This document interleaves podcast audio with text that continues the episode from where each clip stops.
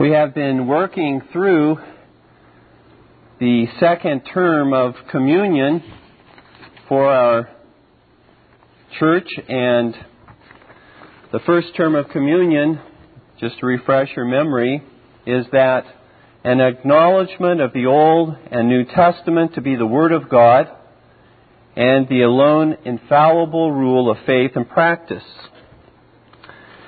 And then the second term of communion, which, which is the one we find ourselves looking at today,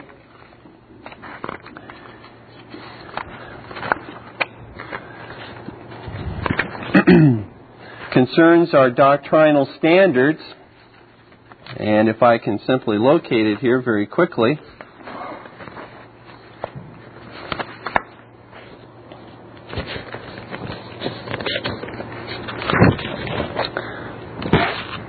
To have uh, missing uh, the very page that I need, but it has to do with the fact that our standards are the Westminster Confession of Faith and the larger and shorter catechisms.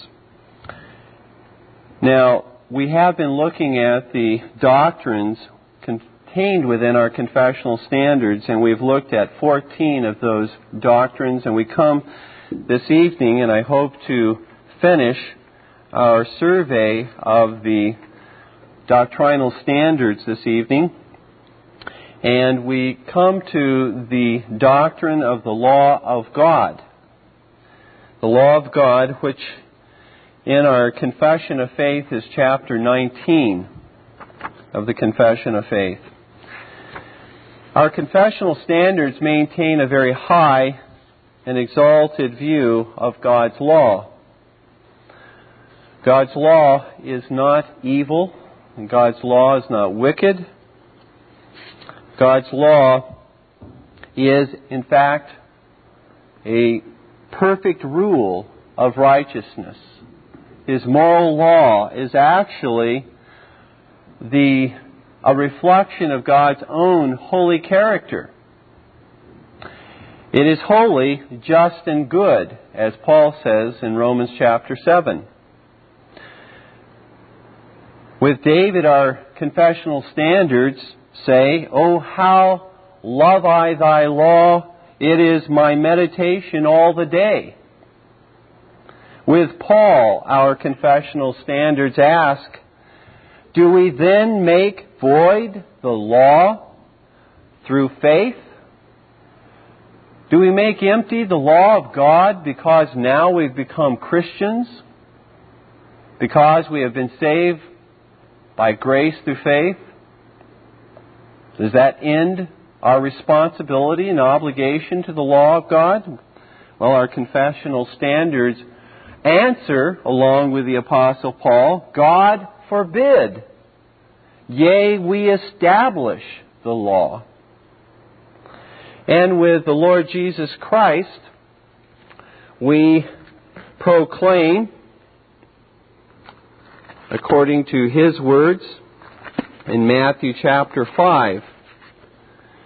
Think not that I am come to destroy the law or the prophets. I am not come to destroy, but to fulfill. For verily I say unto you, till heaven and earth pass, one jot or one tittle shall in no wise pass from the law till all be fulfilled. Whosoever therefore shall break one of these least commandments, and shall teach men so, he shall be called the least in the kingdom of heaven. But whosoever shall do and teach them, the same shall be called great in the kingdom of heaven. The words of our Lord make it very clear that we are not finished with our obligation to the law of God. This moral law is summarized in the Ten Commandments. And it's also summarized in the two commandments given by the Lord Jesus Christ. The first and foremost commandment, thou shalt love the Lord thy God with all thy heart, soul, mind, and strength. And the second commandment, is like unto the first, thou shalt love thy neighbor as thyself. Those are summaries of the moral law of God. Now, the, the confession of faith, just to give a very brief summary of the teaching concerning the law of God from the confession, chapter 19, section 5 says this The moral law doth forever bind all. That is, binds everyone, not simply believers. The moral law of God binds all, binds all humanity. All, whether Jew or Gentile, are under the law in the sense of obligated to obey the law of God. And so the moral law doth forever bind all, as well justified persons as others, to the obedience thereof. And that not only in regard of the matter contained in it, not only because of what the law of God says, the rectitude, the justness of those commandments, but also in respect of the authority of God, the Creator, who gave it. The law of God bears the very authority of God. It is a reflection, as I said earlier, of His own righteous character. In fact, when we talk about as Christians becoming conformed to the image of Jesus Christ, Jesus Christ not only kept all of the moral law of God himself, but he, being God, is a reflection, or the law is a reflection of his holy nature, and so that if we are being conformed to his image, the image that we are being conformed to then is the moral law of God. He goes on to say, Neither doth Christ in the gospel any way dissolve, but much strengthen this obligation. See, our obligation to the moral law of God is not dissolved. It is strengthened because Christ kept it. Because Jesus Christ, in his death, has forgiven us our sins and has imputed to us his righteousness there is a strengthening of the obligation, if anything, not a dissolution of the obligation. And then let me read just a portion from section 6 of the confession as well. Although true believers be not under the law as a covenant of works, to be thereby justified or condemned. Very important that you realize that distinction. Our obligation to the law of God is not such that we are under it as a covenant of works in order to be justified. We are not declared righteous on the basis of our law keeping, of our merit, of anything we do. We are justified and declared righteous by God solely upon the basis of Christ's perfect righteousness. And so it is not a covenant of works to us any longer. It is a covenant of works, and all of those who are not justified are still under the law as a covenant of works. And because they fail to meet the obligations of the law of God, they are thereby condemned by that law, not justified by it. It goes on to say, Yet is it, that is the law, of great use to them as well as to others, in that, talking about Christians, in that as a rule of life, informing them of the will of God and their duty, it directs and binds them to walk accordingly. So, as a rule of life, it's, we're not under the law as a covenant of works, but we're under the law or we're obligated to obey it as a rule of life. It is a standard still of God's righteousness, and we're being conformed to this standard. And so there is an obligation on our part to obey it. We can't simply discard and throw it away. It directs and binds them to walk accordingly discovering also the sinful pollutions of their nature, hearts, and lives, so as examining themselves thereby they may come to further conviction of, humiliation for, and hatred against sin, together with a clear sight of the need they have of Christ in the perfection of His obedience. You see, the law of God, not only before we become a Christian, but all throughout our Christian life, continually drives us to Jesus Christ. Does it not? When we see our weaknesses, when we see our, our inability to keep it, it continually causes, to, causes us to see that it is only because of Christ that we are declared righteous, that we have uh, a standing before God. And so the law of God continues to, to work Uh, by the Spirit of God in our life after becoming Christians. It is likewise of use to the regenerate to restrain their corruptions in that it forbids sin. And the threatenings of it serve to show what even their sins deserve and what afflictions in this life they may accept, expect for them, although freed from the curse thereof threatened in the law. And so we see, again, without going into as much detail as I'd like to this evening, that our standards maintain a very high and lofty view of the law of God. there are actually three categories that our confession defines the law into the moral law, the ceremonial law, and the ceremonial law consisting of all of those ordinances of the Old Testament, which were types and pictures and shadows of Christ to come. The ceremonial law is abrogated in the new covenant according to Hebrews 10:1. And so there's that category of law. There's also the category identified as judicial law.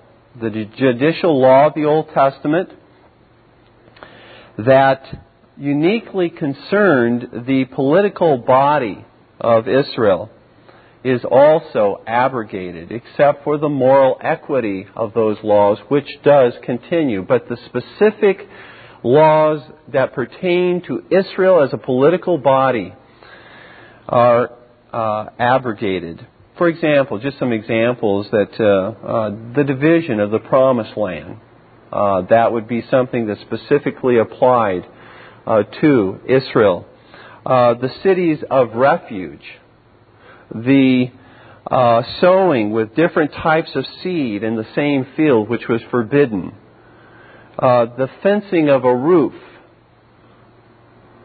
Those were specific laws that pertain to uh, Israel's judicial economy. The moral equity of those laws, for example, just to take the last one I mentioned, the fencing of a roof the fencing of the roof was because they entertained people. They ate on top of these roofs and they were to fence them in order to prevent someone from falling and injuring themselves. So it was actually an application of the sixth commandment, thou shalt not kill. And today we don't do that. Uh, in our particular society, it would uh, seem quite strange to put a fence around our, our roofs people would wonder, why in the world have you put a fence around your roof? Um, there wouldn't be the same purpose. But we, by, by moral equity, we would say, for example, we had a pool. We are obligated to, to fence that pool in to keep children, to keep uh, uh, uh, people from injuring themselves, uh, falling in. Uh, if you had a huge pit in your yard, Someone could, uh, or a ditch of some kind, to fence that in. So there's a moral equity that pertains to even our situation. But the specific, the specific um, issue at hand of simply putting a um, fence around the roof itself does not apply unless the circumstances, again, would apply, unless we did entertain upon uh, our roofs, unless we had that kind of a situation.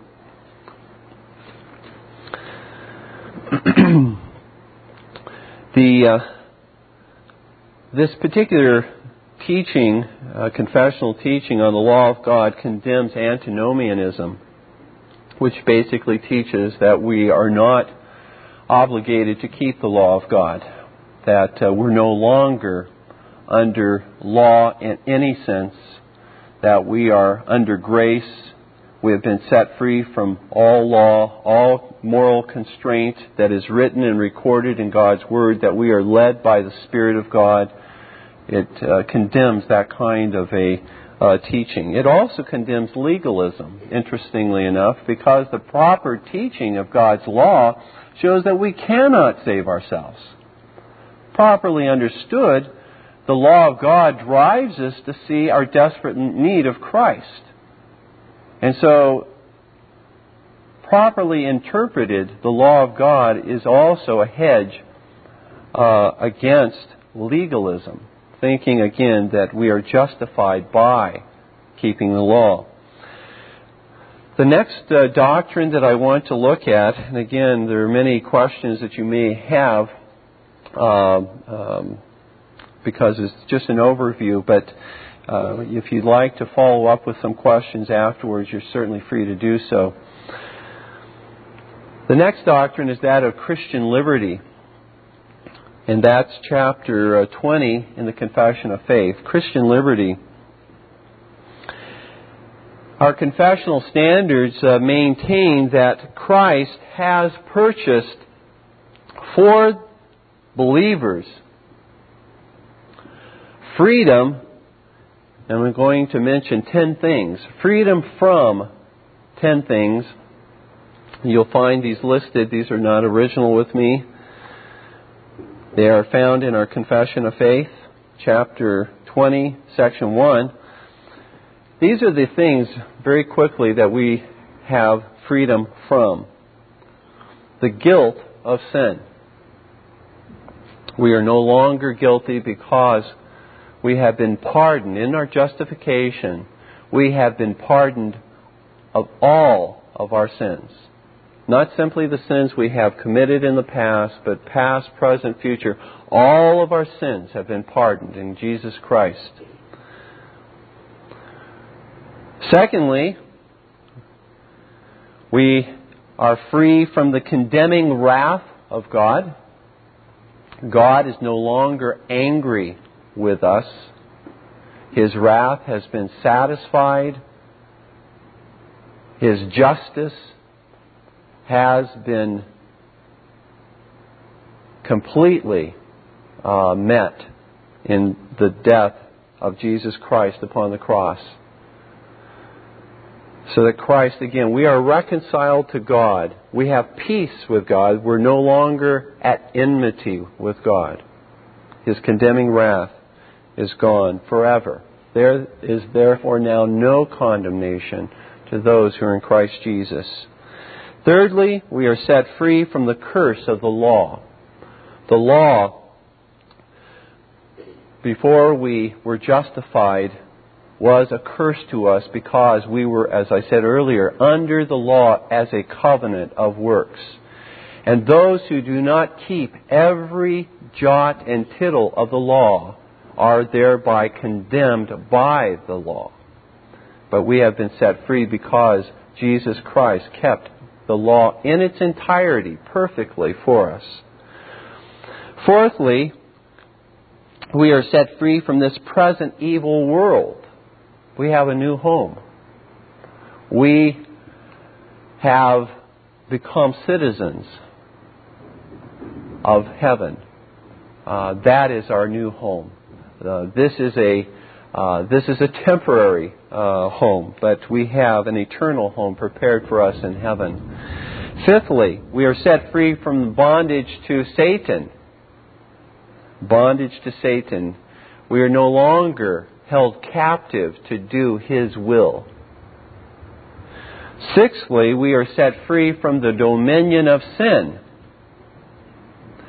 Sin shall not have dominion over you, for you are not under law, but under grace. The reason that sin shall not have dominion over you is because you are no longer under, or you, at, before becoming a Christian, you were in this situation, but you are no longer, since becoming a Christian, under this situation. You are not under the law, again, as a covenant of works.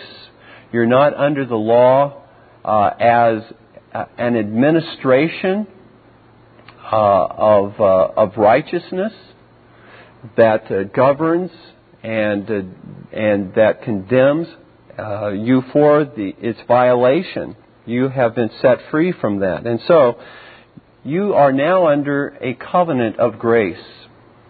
In other words, the, the covenant of grace uh, provides what the covenant of works does not provide.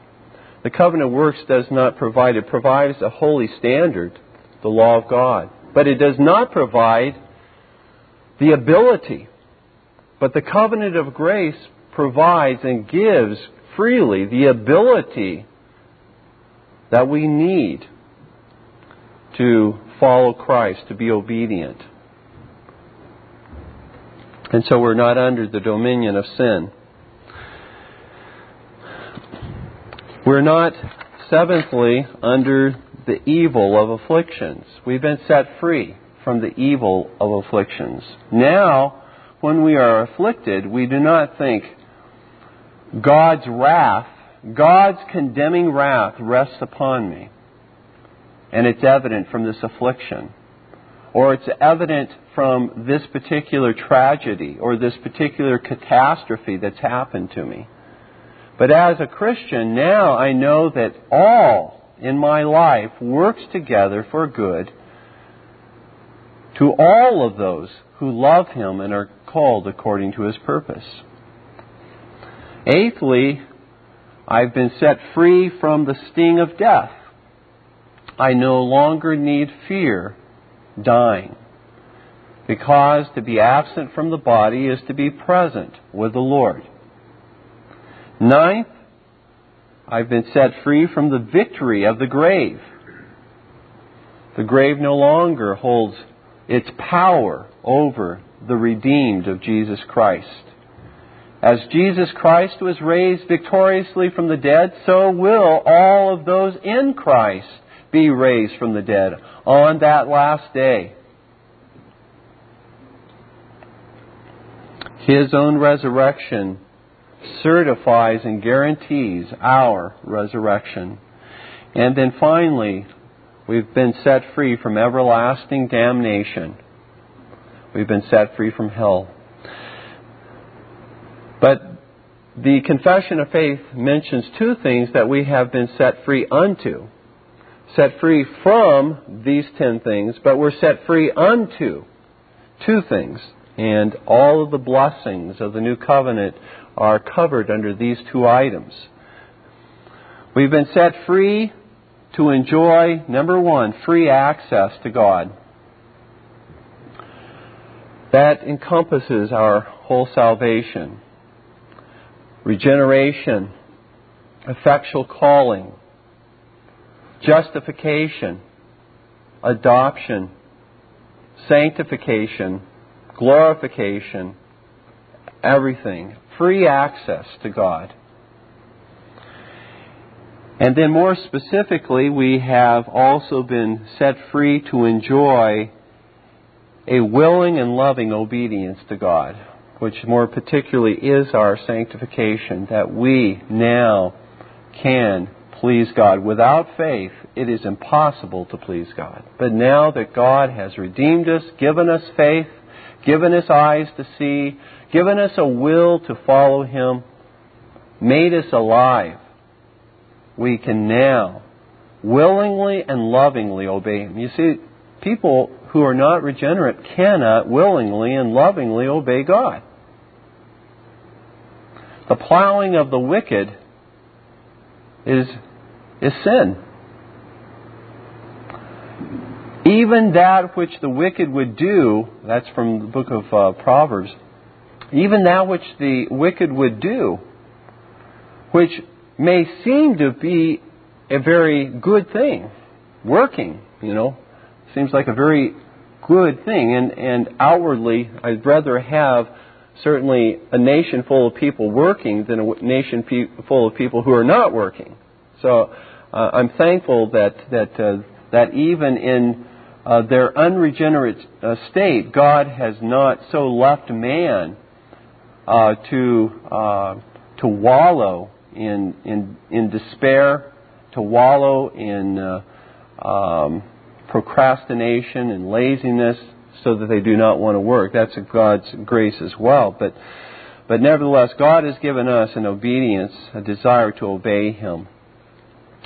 Now, concerning this particular doctrine of uh, Christian liberty, again, let me simply read a couple sections. Chapter 20, uh, section 2 God alone is Lord of the conscience and hath left it free from the doctrines and commandments of men, which are in anything contrary to his word or beside it in matters of faith or worship, so that to believe such doctrines, that is, so as to believe doctrines that are contrary to God's word or beside it, or to obey such commandments out of conscience, which would be an, a blind conscience, right? That wouldn't be an informed conscience if you're obeying something that was contrary to the will of God. To obey such commandments out of conscience is to betray true liberty of conscience and the requiring of an implicit faith. And an absolute and blind obedience is to destroy liberty of conscience and reason also. And so this particular section teaches very clearly that uh, we are, our conscience is bound not by the commandments of men, it is bound by the commandment of God. And when men in places of authority command us to do what God has forbidden, we must disobey. We cannot comply with unlawful commands, whether it be in church, whether it be in, in uh, the civil realm, or in the family. We cannot comply with unlawful commands. That is to betray liberty of conscience. So, liberty of conscience is not simply following whatever someone tells you to do. That's not liberty of conscience. God alone is Lord of the conscience. You see, again, the conscience is a moral faculty that God has given to us, but the conscience is only as reliable as is the standard from which it is getting its information. If the conscience is being informed by the commandments of men which are contrary to the Word of God, then it's not reliable at all. But if the conscience is informed by the truth of God's Word, then it is reliable. But it's not the conscience that makes it reliable, it's the fact that it's informed by God's truth. And then it says in the third section, they who, upon pretense of Christian liberty, do practice any sin or cherish any lust, do thereby destroy the end of Christian liberty. This is the end of Christian liberty. Listen. Which is that being delivered out of the hands of our enemies, which is what we were, all those ten things we were delivered from, that's being delivered from the hands of our enemies. We might serve the Lord without fear in holiness and righteousness before Him all the days of our life. So that we might not be enslaved to men in fact, that's what we find in 1 Corinthians chapter 7, verse 23. The apostle says, Ye are bought with a price. Be not ye the servants of men. Don't be enslaved to men. You are now bought with a price which Christ purchased. You are slaves of Jesus Christ. Don't be enslaved to men. 2 Corinthians chapter 1 verse 24 says, and again the apostle Paul uh, says, Not for that we have dominion over your faith, but are helpers of your joy, for by faith you stand. We as apostles don't even have dominion over your faith in and of ourselves. It's only the fact that God communicates through us His revelation. That's what you obey. Not simply because I say I'm an apostle. You don't obey me simply because I say I'm, an, I'm uh, a pastor or an elder. You follow again uh, the law of God. God alone is Lord of the conscience. And so this is the truth which set free many, many people uh, during the time of just prior to the Reformation, the uh, slavery to the papal system, which required an implicit faith that one was to obey the church uh, regardless of what they thought about the doctrines or anything like that, simply because the church says so. That is not the liberty which Christ has purchased for us. That is to become enslaved to men. However, let me qualify very quickly. Biblical creeds and confessions of faith ought to be maintained in churches and in nations. And they ought to be enforced within churches and within nations. Biblical creeds. Those creeds which are agreeable to the Word of God ought to, ought to be enforced within churches and nations. This is also the teaching within the same chapter. This, the same chapter of our confession of faith, it says the same thing.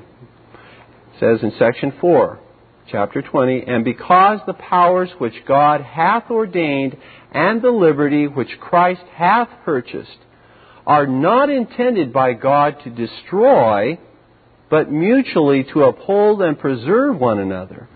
God intends that the liberties which Christ has purchased and the powers which God has ordained, the civil magistrate, the leaders of a church, those are mutually to uphold and preserve one another, not to destroy one another. But they can only mutually uphold one another eh, eh, if the powers that be are legislating that which is agreeable to the Scripture. If the confession is biblical.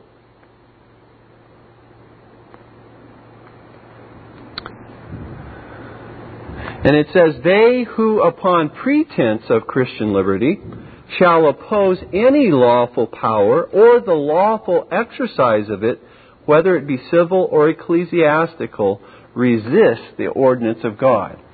So we see that Christian liberty does not, on the other hand, give us the right to either usurp the authority which God has placed in the hand of elders or of a Christian magistrate,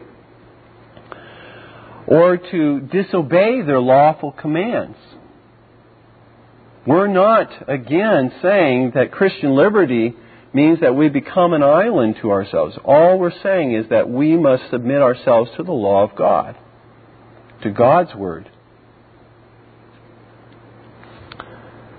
That is really what the Reformers called a pretended liberty of conscience. To say, in effect, that we do not have to submit when in fact we are cherishing a, an error, a false doctrine, a sin, and we refuse to submit to a biblical confession or creed, that is a pretended liberty of conscience. That is not true liberty of conscience. No one has the right before God to violate His word. No one has the right. I mentioned this this last Lord's Day, and I think it's it's uh, well worth repeating again and it I saw it on one of the uh, fellows' T-shirts, uh, fellow that belongs uh, uh, as a member of our church, says, "How can a moral wrong be a civil right?" How can that which is morally wrong be something the government protects as a right a person has? See, it can't. That which is contrary to the law of God is no civil right. That which is contrary to the law of God in Scripture is no ecclesiastical right. None of us have the right, under a pretense of Christian liberty, to hold to an error or a false teaching. None of us do. That's not something God grants in our Christian liberty or liberty of conscience. This doctrine condemns antinomianism, which would say, my conscience is my ultimate law and standard. No, it isn't. God's Word. God speaking in the Scripture is your ultimate law and standard, not your conscience, not your feelings, not the so called experts of this world, God alone. And this also condemns legalism, which would try to impose standards upon people from the top down when there is no authority from God's Word to impose those standards. And so it condemns that kind of legalism. You will obey me because I said so, even though it's contrary to what God says. So it condemns that kind of legalism as well. Okay, 17. This is the 17th doctrine, and that it is that of worship in our confessional standards. Our confessional standards uphold the regulative principle of worship. And the regulative principle of worship is uh, summarized for us in chapter 21, section 1 of the Confession of Faith. And I'll just quote very briefly. It says, The acceptable way of worshiping the true God is instituted by God Himself and so limited by His own revealed will that He may not be worshipped according to the imaginations and devices of men or the suggestions of Satan under any visible representation or any other way not prescribed in the Holy Scripture. This very clearly limits to what God Himself authorizes in the Word of God as being true worship which he receives. That which he authorizes. Not that which he says nothing about. Silence on a particular matter is not to give us permission to use that in worship. Silence, if God does not say anything about, for example, um, in the new covenant, uh, using, let's uh, use as an example, incense uh, in a service or lighting candles in a service. The fact that God does not mention that and the fact that God does not specifically then forbid it does not mean that we have permission to use it. No, the revelation of God for worship is specifically limited to what God prescribes under the new covenant.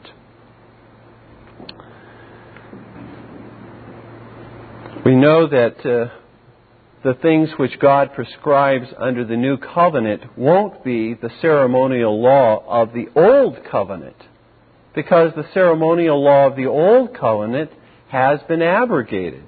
And so uh, we find that throughout Colossians, and uh, we find that in uh, throughout Hebrews taught. We know that, for example, that therefore incense, sacrifices, candles, those types of things not being found in the new covenant, that they are abrogated by God. We would also put into that category uh, the use of instruments. The use of instruments was something specifically associated with the priesthood, with the temple, with the ceremonial law, the sacrifices. The trumpets were blown over the sacrifices as the sacrifices were offered. And it was only the Levites who played on those instruments. But when we come to the new covenant, we find nothing at all with regard to the use of instruments as as we find in the Old Testament. Everywhere you look in the Old Testament with regard to worship, there are the instruments. Just look throughout the historical accounts. Look at uh, the the uh, accounts in Exodus, Leviticus, Numbers, Deuteronomy, and then pass into the historical accounts Samuel, Kings, and Chronicles, Ezra, Nehemiah. And there you find the instruments. But when you come to the New Covenant, nothing. That's because it was associated with the Old Covenant and has passed away. All visible representations in all ceremonies not prescribed by God are forbidden. Again, we have no right to use some kind of representation in our worship and to point people to that representation as something of religious significance unless God has specifically authorized it in the new covenant. Whether it be a cross, whether they be banners, whether they be uh, various kinds of uh, representations, emblems, religious symbols, whatever it may be, if God has not authorized that, or ceremonies, if God has not authorized or prescribed it in the new covenant, we have no right to offer that by way of worship to God. It is not prescribed or authorized. And therefore, because it's not prescribed, it is forbidden by God. That is the regulative principle of worship. And so, distinctives that we find in our worship services uh, from the confessional standards uh, with regard to uh, at least two items would be that the Confession of Faith teaches that we should sing psalms without instrumentation. It says specifically, singing of psalms with grace in the heart, not with instruments, not with accompaniment, but with grace in the heart. That's our instrument, our voice. And so, the, uh, uh, this, these are distinctives that follow from the regulative principle and are maintained by our confessional standards. One other thing I would simply mention is that in this chapter, the high view of the Sabbath that uh, we find that uh, God has ordained that we work six days, that we rest one, even as He Himself created all things in six days and rested the seventh and blessed the seventh day. We find in, in the uh, Ten Commandments, uh, the uh, Sabbath keeping is the fourth commandment. Uh, just as the other nine are moral commandments of God, which speak to God's people, so the fourth is as well moral. We find Christ upholds the obligation of keeping the Sabbath. We find the apostles doing the same thing after the resurrection of Christ. The, the Sabbath uh, becomes the Lord's day, uh, the uh, day of Christ's resurrection, and so that the day uh, of, of uh, Sabbath keeping becomes the first day of the week rather than the seventh day of the week. And, and this continues until the coming of Christ. And as you read throughout the New Testament, you find that it was on the first day of the week that they gathered uh, together to worship the Lord.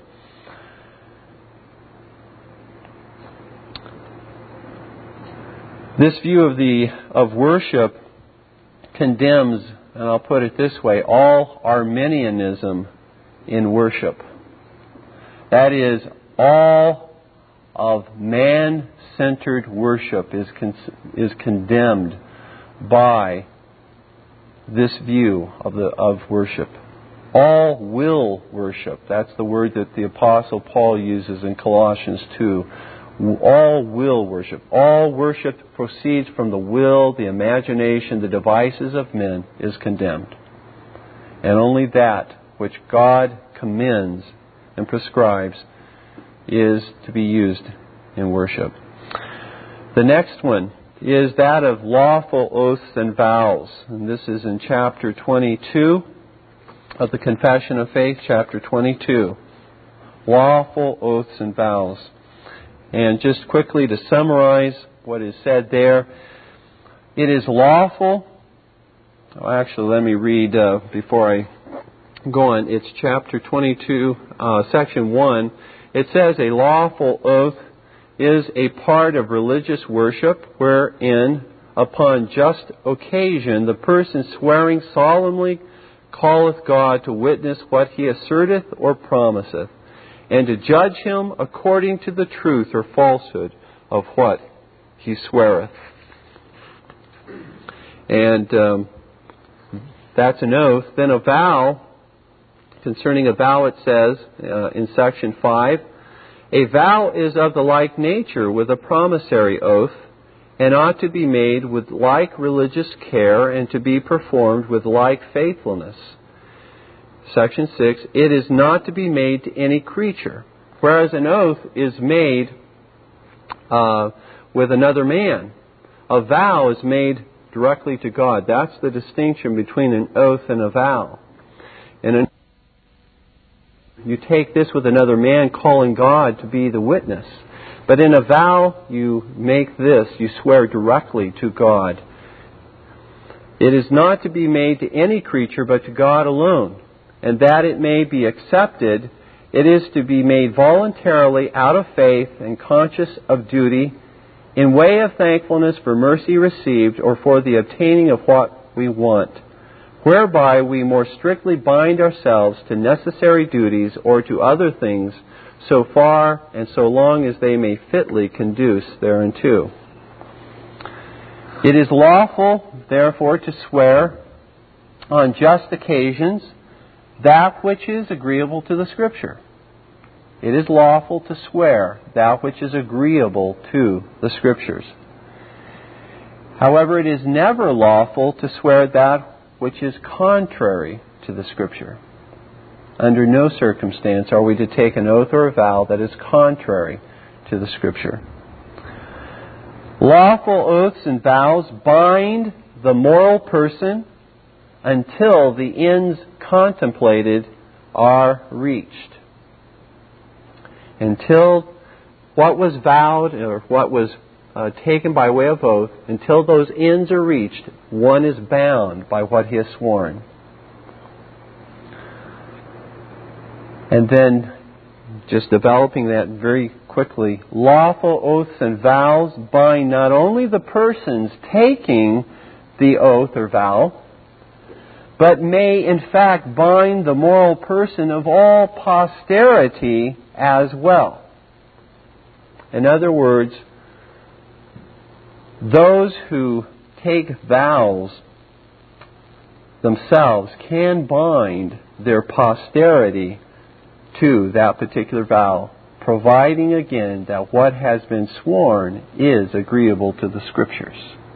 That they're simply swearing a duty which all men owe, but which they are being placed under a special obligation to perform because of the oath or vow taken.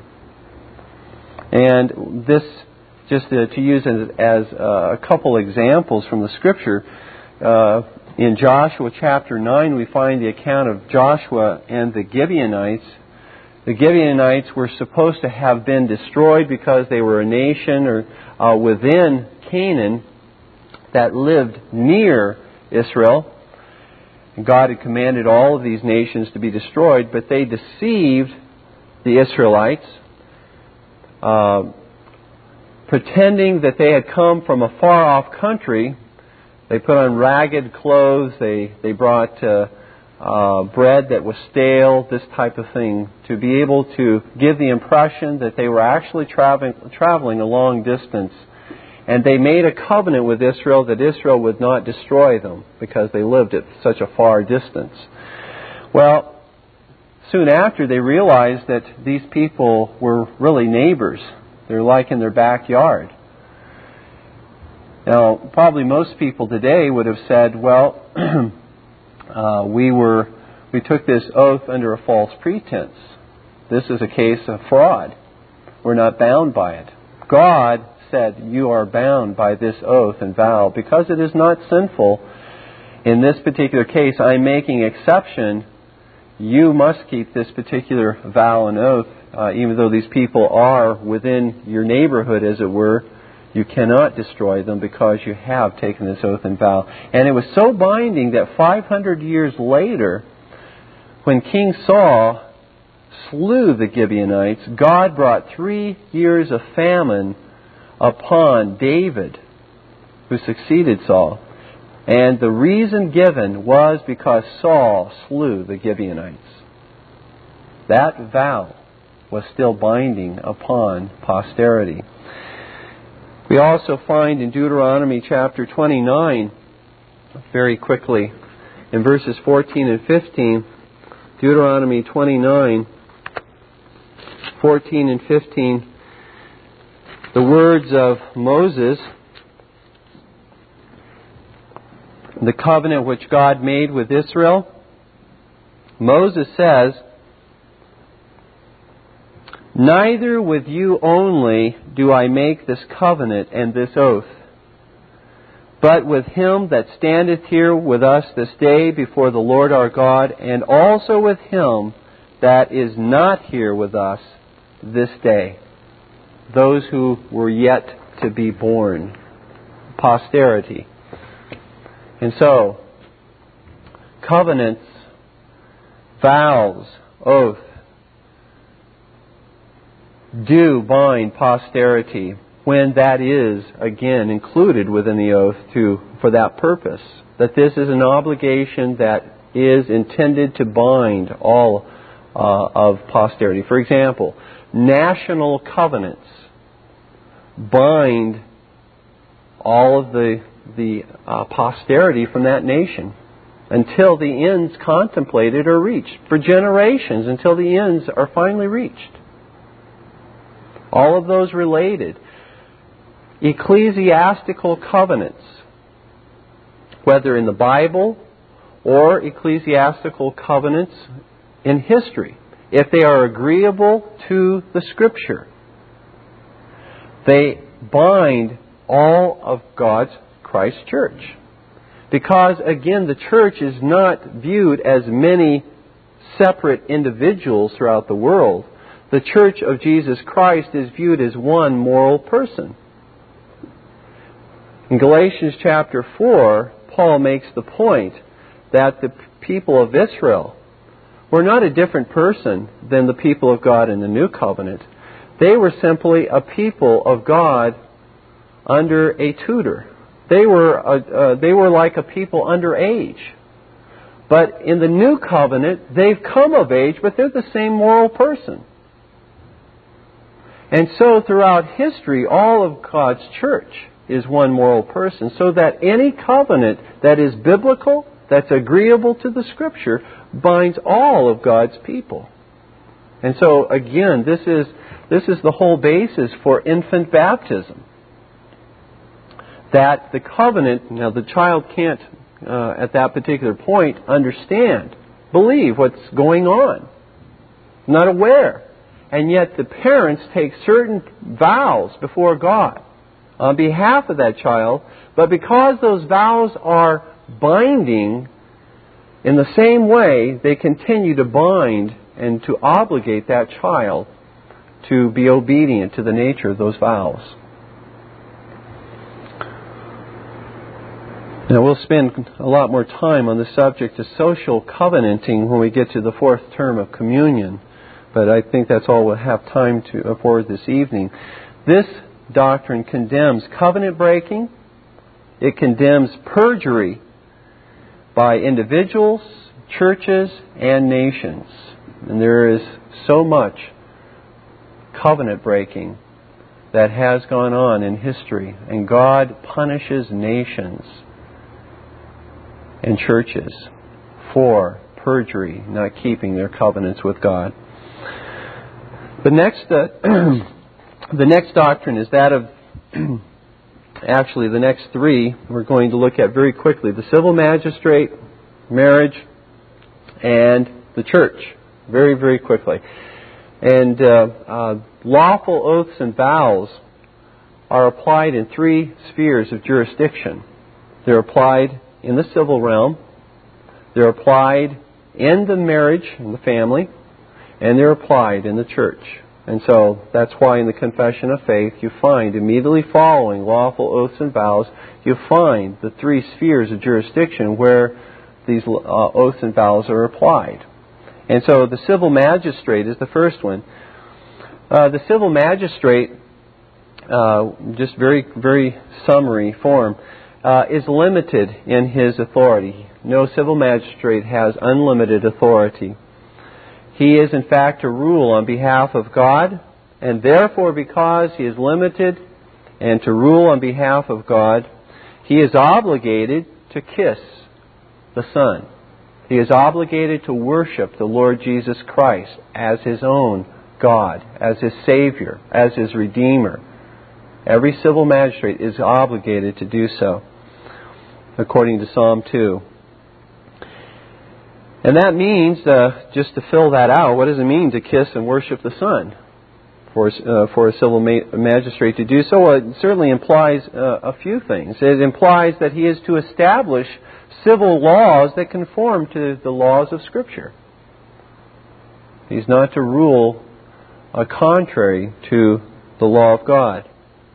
It also implies that he is to support and defend the true Christian religion. He is to, he is to be a nursing father to the Church of Jesus Christ. How does he do that? How does he become a nursing father to the Church of Jesus Christ? Does he usurp authority over the church? No. That's condemned in Scripture. But he does so by, by establishing through the church, the church meets, they establish a, a creed, as was done in the 17th century. Westminster divines were gathered together. The Westminster Standards were, uh, were established, approved. A civil magistrate establishes a national creed, says this is the creed of this nation. This is what this nation believes about these truths. He supports them. He defends these truths. He establishes a church that, that accurately represents the true Christian religion in its most pure form. He establishes a church that becomes the church of that nation, just as you had the Church of Scotland. Uh, in fact, all of the Reformed churches uh, from, the, from the time of the Reformation uh, established uh, churches uh, within their nations or within their provinces. Um, there were established churches. There weren't a multitude of different churches within that particular realm, uh, but rather one established church that is uh, the carrying out of the Reformed faith and of, uh, of Presbyterianism.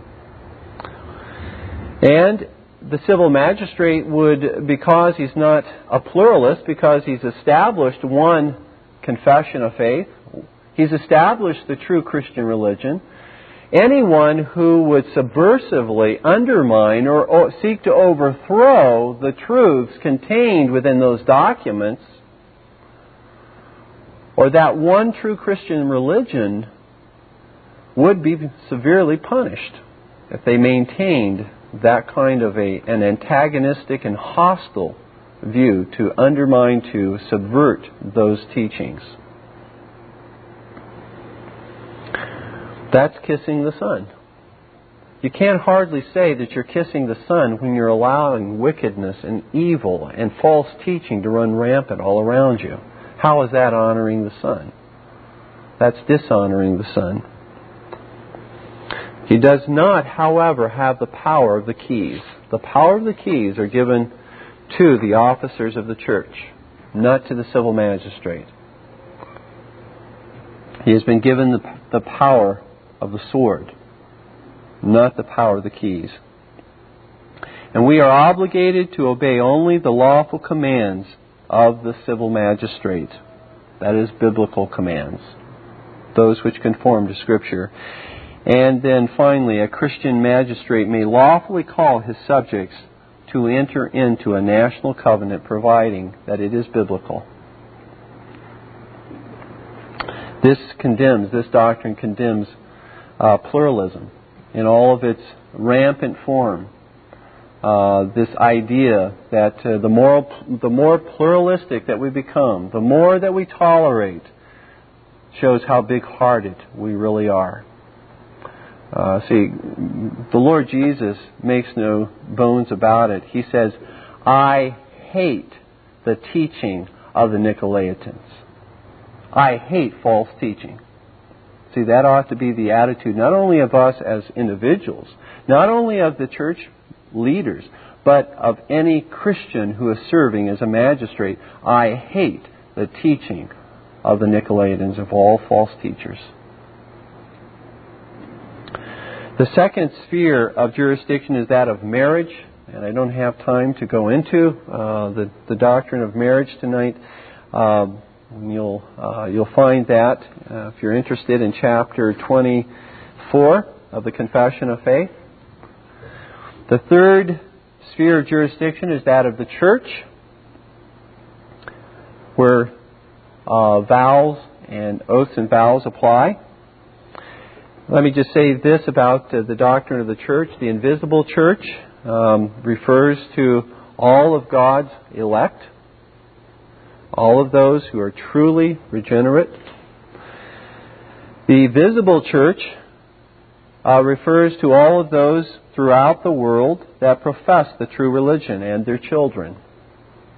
The visible church refers to all of those throughout the world who profess the true religion and their children. Concerning the visible church, the visible church is not necessarily defined by a church building, by a minister, or by ordinances. In other words, you can have members of the true visible church who are worshiping at home because they can't worship anywhere else because there are no uh, churches that are faithful to the truth that can be, nevertheless, because that's the definition, that's precisely why we find that definition. It does not say that the true or that the visible church is that where there is a minister, where there are ordinances uh, being given out. That, however, is the ideal. Certainly, that's what we should have. It says, Unto this, in the uh, uh, Confession of Faith, chapter 25, section 3, Unto this Catholic visible church Christ hath given the ministry, oracles and ordinances of God for the gathering and perfecting of the saints in this life, to the end of the world. However, again, due to apostasy, uh, due to persecution, uh, Elijah uh, cried out to the Lord. he thought he was the only one. Uh, and God reminded him that 7,000 had not bowed the knee to Baal. But he thought he was the only representation of the visible church in all of Israel at that time. The only head of the church is Jesus Christ, and the only form of church government authorized by Jesus Christ by divine right is that of Presbyterianism. That sounds quite, maybe to some, uh, quite a dogmatic statement, but uh, uh, that uh, I am convinced, and our confession of faith teaches, our standards teach, that Presbyterianism ruled by elders, not by bishops. Ruled by elders, both teaching elders and ruling elders, qualified to serve in that particular capacity. These are those who should rule on behalf of Jesus Christ. And uh, so, uh, bishops uh, power finding its place in one man ruling over uh, either one church or ruling over uh, several churches, or you get to the uh, the popish form where one bishop, the pope, rules over the whole visible church throughout the whole world, is not taught in the Scripture. Jesus Christ is alone the head of the church, and He's entrusted and given His authority to rule His church into the into the hands of elders uh, elders who rule in graded courts. Uh, graded courts meaning at the local level, the session, the elders at the local congregational level, who are therefore uh, united with other churches and form a presbytery. And the presbytery, then, the elders in, within the presbytery rule over the churches within the presbytery, and then a synod above that, and then a general assembly above that. And so that there are courts of appeal, and so that there is more wisdom uh, that comes to God's people uh, rather than simply one man being expected to be able to, to have all wisdom, all knowledge to, to be able to rule the church. Uh, that uh, uh, this comes in the form of, of elders who rule on behalf of Christ. And we'll consider this subject in more detail uh, next time as we talk about the form of church government as the uh, third term of uh, communion. This condemns, this doctrine condemns rule by bishops, and it condemns all disconnected independency. Churches should be striving to be connected with other churches. That's what, again, uh, the oneness of the church is all about. If we can't have some kind of visible expression of what it means to be one, uh, then uh, really Christ's body is fragmented. Independency is not the ideal. Uh, that is a fragmentation, a division within the body, but rather the ideal is that of Presbyterianism, ruled by elders, graded courts, all connected. And ideally, within one nation, and not even limited to one nation, but uh, we believe, and I believe the reformers believed, that this would be, during the millennial period, the form that would be exemplified when Christ reigns from heaven over his, his uh, uh, people during that glorious period of time, where all churches will hold one faith, not many faiths. They'll all be connected together by rule. And then finally, the last thing, very quickly, is that of the doctrine of resurrection and judgment. Confession of faith concerning eschatology is very brief in one sense. Uh, we could amplify it, uh, uh, I'm sure, but uh, just for the sake of time, teaches that there will be one final and general resurrection at Christ's coming, not two or more. One final and general resurrection. Not a secret resurrection or rapture, but one general resurrection at Christ's coming. Secondly, it teaches one final and general judgment, not many judgments, not a judgment seat of Christ uh, in heaven and then a judgment down on her, uh, earth and then a judgment of the nations and uh, however many uh, that uh, some have found, but one final and general judgment on the last day for both the righteous and the wicked.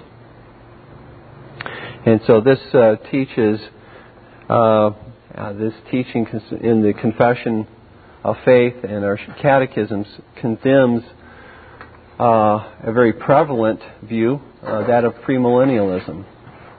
Uh, that premillennialism is not a biblical doctrine, it is a false teaching, and it is not in conformity to the Word of God because premillennialism posits uh, at least two resurrections and at least two judgments, and oftentimes three, four, five resurrections or judgments. But the Bible teaches one final and general resurrection and judgment. All right, that's uh, took a little longer than I expected, but we are finished with the second term of communion.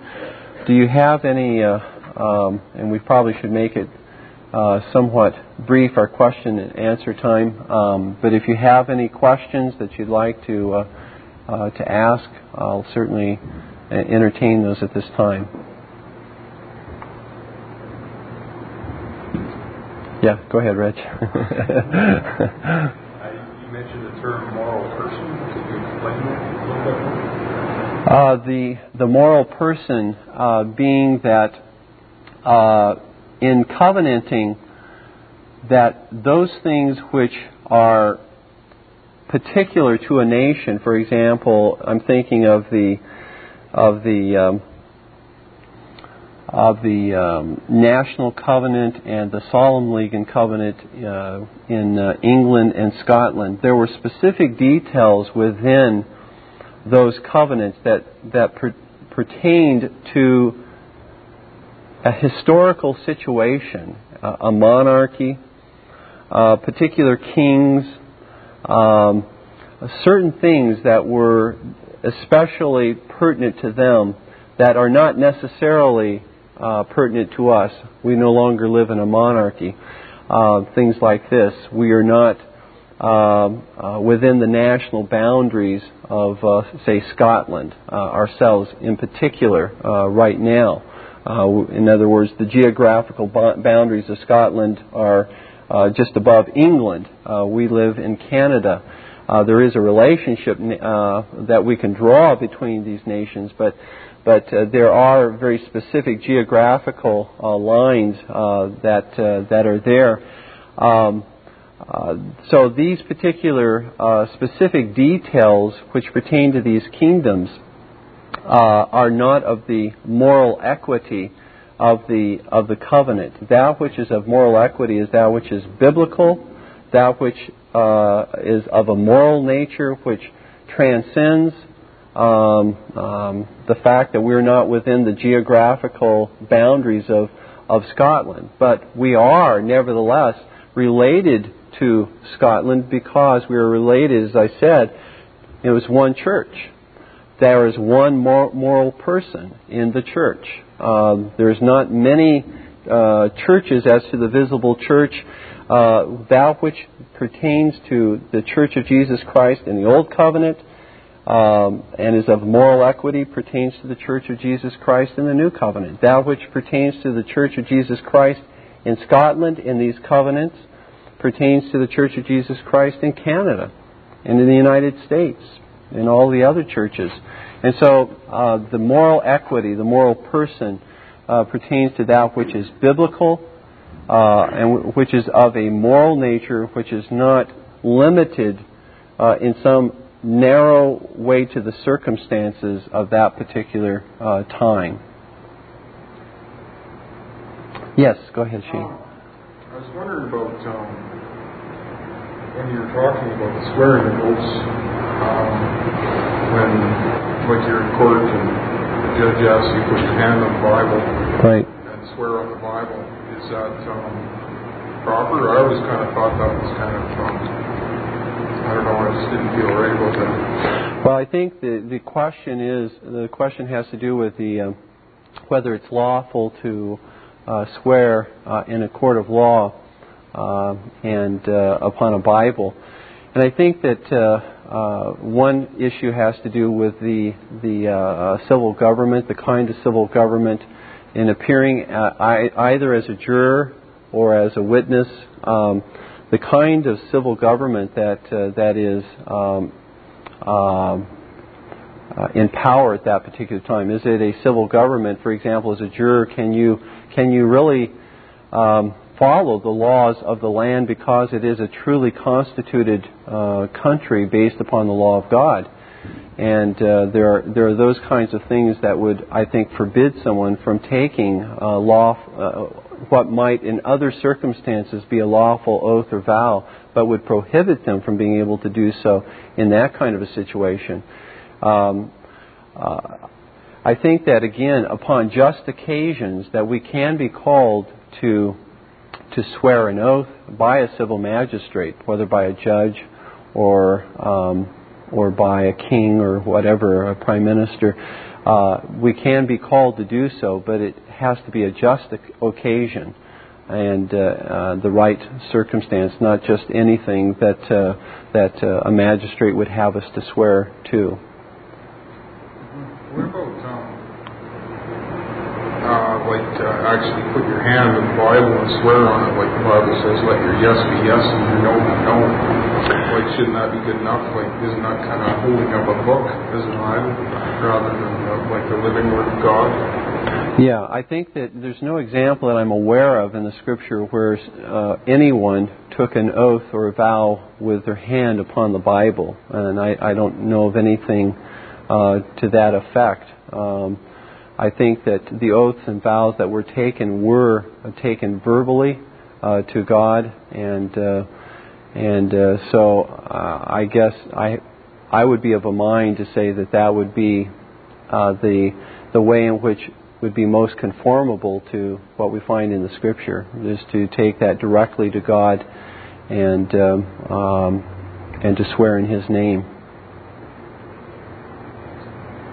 Reg? Just thinking in conjunction with uh, Sean's question, uh, you couldn't that oath because you'd be recognized in certain situations would be a just occasion because you'd be recognizing the constitutionality of a country, for instance, that is duly constituted or a church.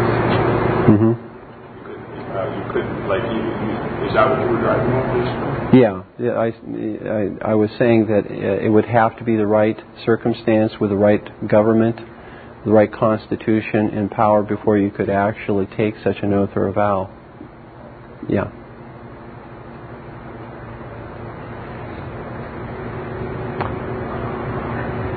Are there any other uh, questions?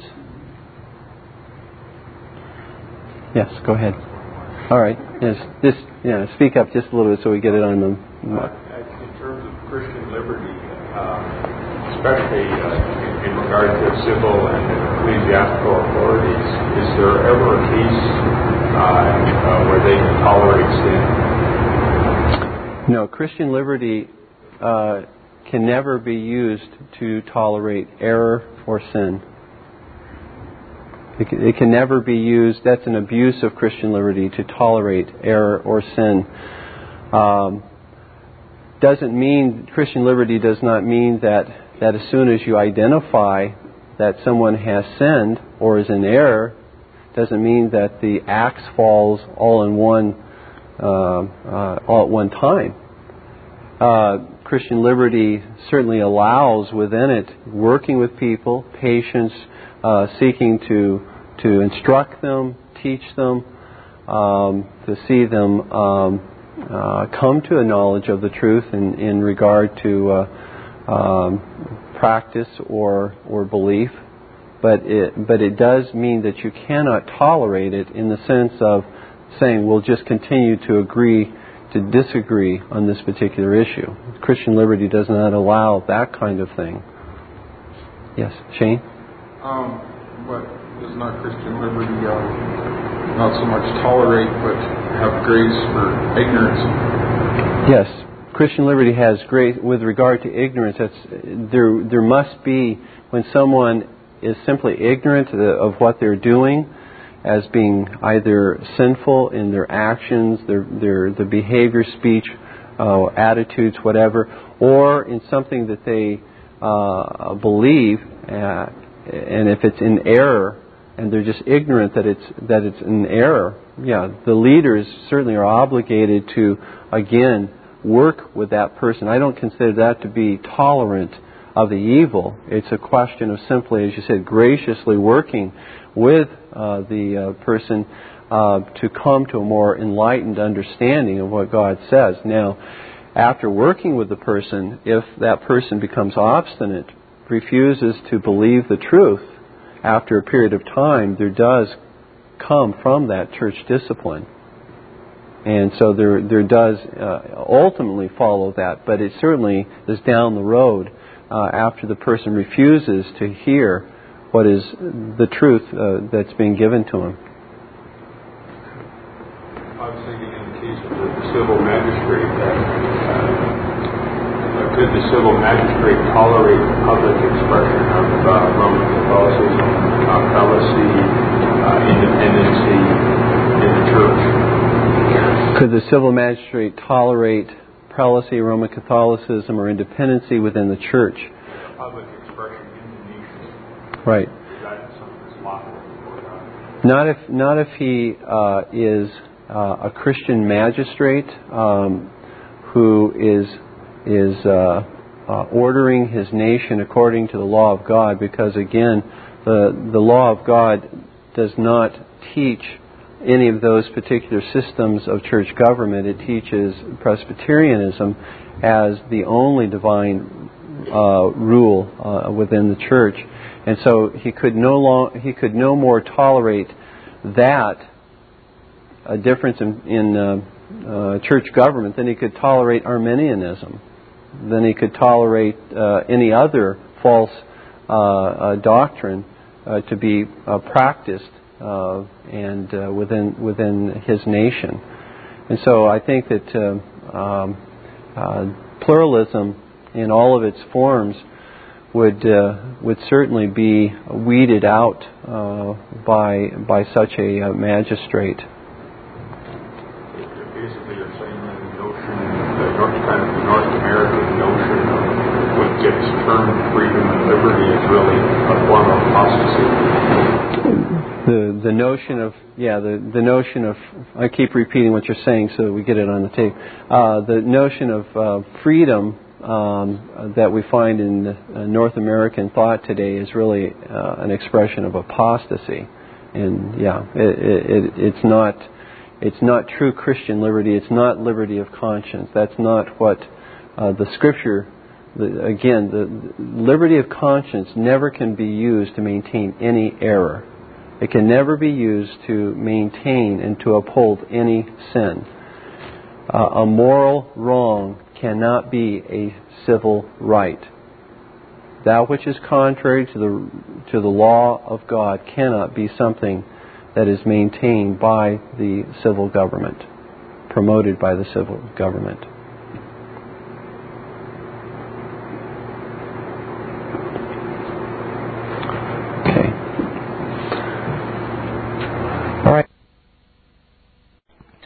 This Reformation audio track is a production of Still Waters Revival Books.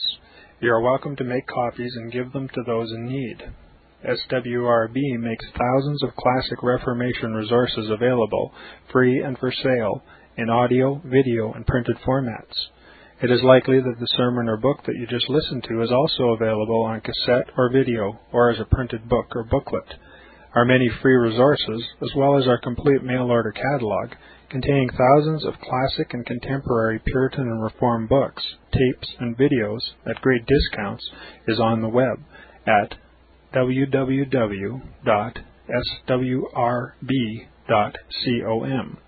We can also be reached by email at swrb at swrb.com, by phone at 780 450 3730, by fax at 780 468 1096, or by mail at 4710 37A Avenue, Edmonton, that's E D M O N T O N, Alberta, abbreviated capital A, capital B, Canada, T6L3T5.